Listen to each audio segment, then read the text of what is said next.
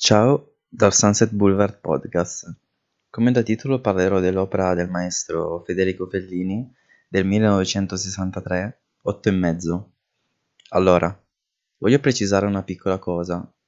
Non sono un critico cinematografico, quello che andrò ad esporre è un frutto di un pensiero totalmente soggettivo, basato sulle mie piccole, modeste e umili conoscenze. Questa è la mia prima puntata e probabilmente porterò altri episodi simili riguardanti cinema, recensioni, film e pensieri ad alta voce. Partiamo con la trama. Guido è un regista cinematografico di mezza età, in crisi di ispirazione che trascorre un periodo di riposo in una stazione termale. Questa pausa forzata all'interno della frenesia della sua esistenza lo induce a ripensare a tutto quello che è stato e a tracciare un bilancio. Si trova quindi immerso in un vortice di sogni, ricordi, fantasticherie che lo inseriscono negli avvenimenti concreti delle sue giornate, come la presenza del padre e della madre, ormai morti da anni, con cui instaura un continuo, tenero dialogo, oppure pensieri dettati dalla paura della morte e della vecchiaia, che lo spingono ad immaginare la vita di coloro che lo amano, la moglie e l'amante, senza di lui.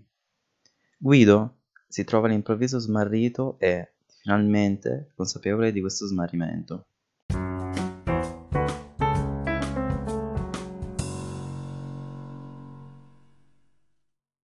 Beh, che dire di Otto e mezzo di Federico Fellini? Un film straordinario.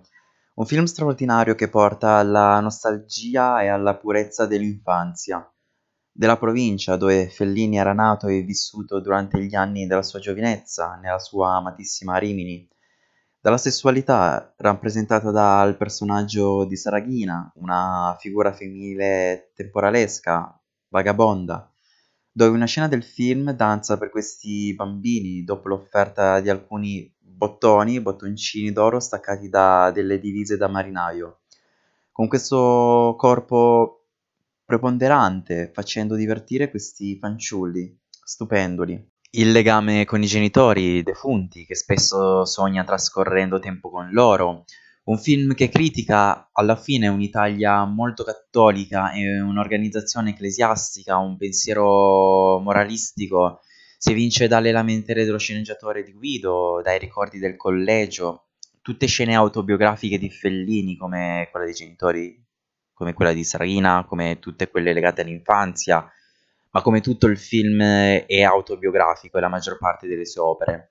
Un film gioioso, emozionante, ma allo stesso tempo tragico e malinconico, come il eh, protagonista d'altronde, che racconta di una persona egocentrica, incapace di amare, eh, ossessionato da se stesso, una persona deteriorata e autodistruttiva che non è in grado di riprendersi e di capire di questo regista che ha perso tutte le sue forme di comunicazione e di immaginazione, incastrato in un progetto senza né inizio né fine, inesistente, che cerca di evitare a qualsiasi costo ogni legame riguardante il suo prossimo film, e ma praticamente impossibilitato da, dalle persone che lo circondano, dal produttore, lo sceneggiatore, i tecnici, gli attori, che vivono con lui in questo hotel raffinato di cui vedono eh, in lui l'unico appoggio sicuro. Come diceva Fellini, un misto tra una sgangherata seduta psicoanalitica e un disordinato esame di coscienza in un'atmosfera da limbo. Penso che questa frase personalmente sia estremamente geometrica al film. Si aggiungono anche i rapporti con l'amante, la ricerca della donna perfetta rappresentata dalle, da una delle sue attrici, e complicazioni sentimentali con la propria moglie, che porterà all'esasperazione e alla massima confusione del protagonista. Il film, eh, che dire, è indescrivibile, dire capolavoro è dir poco, è minimale. Un film perfetto da sotto ogni punto di vista. Tecnicamente perfetto grazie a un Fellini dietro una macchina da presa all'assoluta bravura.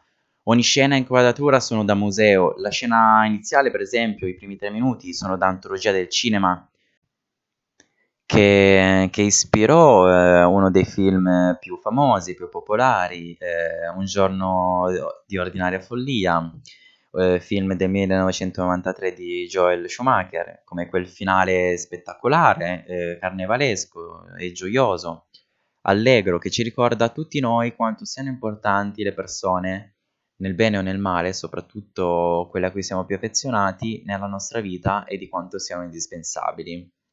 Con quella musica e quelle luci che lentamente si spengono, vanno a svanire, e il bambino che suona questo piccolo flauto, rappresentante il protagonista e la sua infanzia.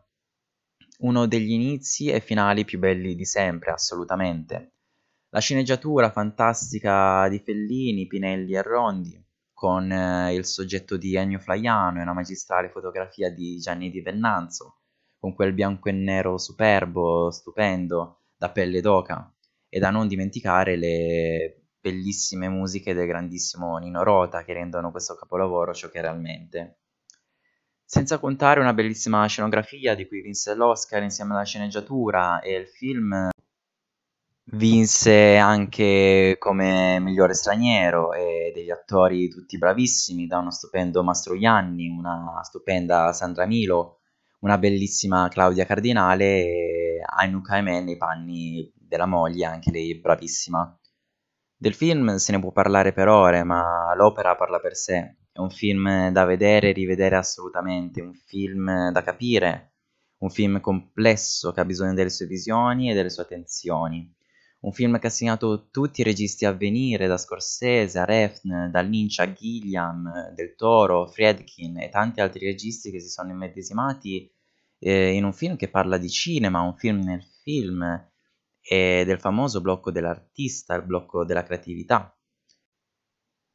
Se amate o se siete amanti del cinema è impossibile non amare questo film, uno dei film più belli di sempre, un film che ha segnato veramente l'arte cinematografica, un film da avere almeno una copia in casa, da rivedere almeno una volta al mese e da apprezzare da godere ovviamente. Quindi concludendo cercate di visionare questo film, questo masterpiece almeno una volta nella vostra vita.